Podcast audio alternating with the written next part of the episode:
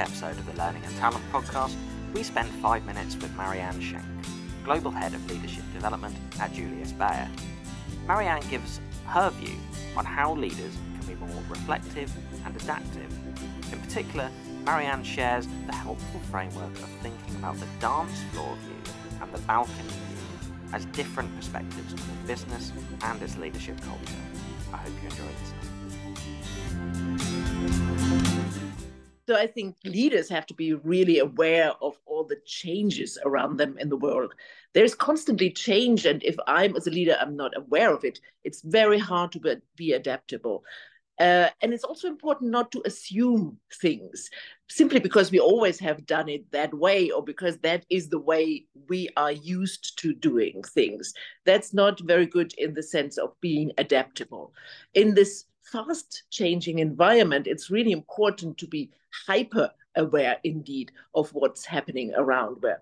And then from hyper awareness you have to go to making quick decisions because it's not much time to decide on doing something. And from a decision the next step to be adaptable is to also execute on what you have been aware of what you have decided and what you want to then bring into the world as a next step. And this is not a one time off. You have to do this again and again. So the cycle will continue. You have to be hyper aware what's happening. You have to be quick in making a decision and you have to execute on it with the awareness of self versus system. So how do I influence the system and how does what happens the system influences me? What's also very important is to bring your people along in this adaptability, because it might be quite difficult for people to understand what's happening and why you are doing what you are doing. So, communication and being really, really good in including people, asking their opinion, giving them insights is also a very important part of adaptability.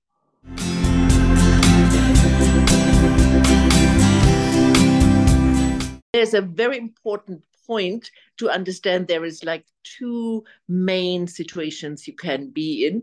That is activity and that is reflection mode. And most particularly leaders who are very experienced and who have done that uh, for a long time they are often constantly in action mode. So we are constantly acting and acting and acting. You will not be aware of what's happening around you you will not be aware what is going on in the world. So the reflection is the important part. And particularly in the leadership development I'm uh, supporting and we are supporting at, at my bank, there is a big part of different ways of reflection. That can be on your own, that can be in small groups, that can be with the help of a coach, that can be through the uh, reading or digesting of information. But I think the reflection piece is a very, very important and sometimes overlooked skill.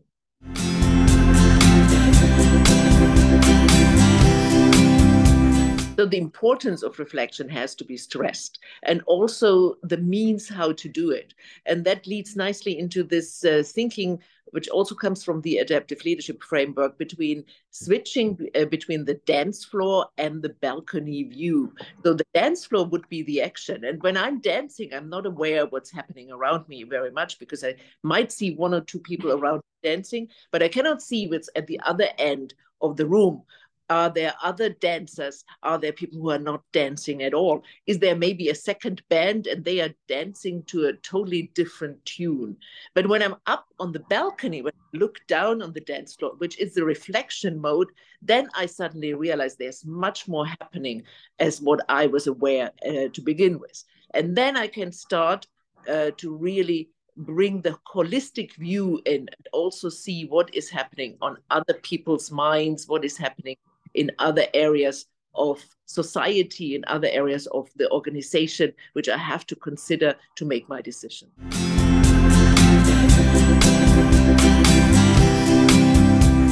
So the first part is uh, that people can bring their whole self to the workplace.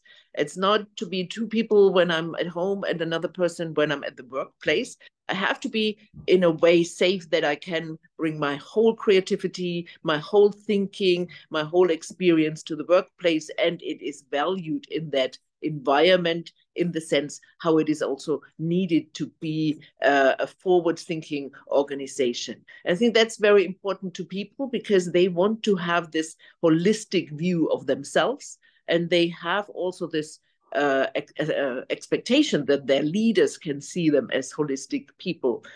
And here we go back. It's kind of funny that you uh, uh, mentioned that because it goes back again to this reflection mode, which a leader also has to have. And that can be in both direction. I have to know myself better because I have to realize how do I react to certain situations or to certain challenges. And I naturally also have to understand better how are people reacting to it or what are their uh, requests or demands in that area. But I think it's a very important point and becomes more and more important, has a lot to do with these many changes we are facing in the world. The world as we see it constantly shifting, but shifting quite radically. So what we might have uh, felt safe about is now suddenly maybe a threat or is a challenge or is moving us in that direction. So the leader has also to have, I think, the tools in hand. And that can be being aware of what is mindfulness, having a practice, an own practice of well being, having uh, the capability to talk about it in a sense making way so that people feel addressed with this. And maybe even going uh, to be uh, developed in, in a first, uh, a mental health first aider uh, training or something like that, which really in a holistic way approaches the topic. Because being aware is one thing, but then that would be the action, being able to talk about it or to address people about it. That's again another skill which I also have to uh, adopt and have to learn.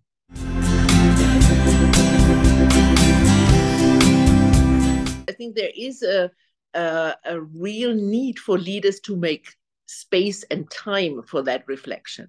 It's not like you can squeeze that in the mm.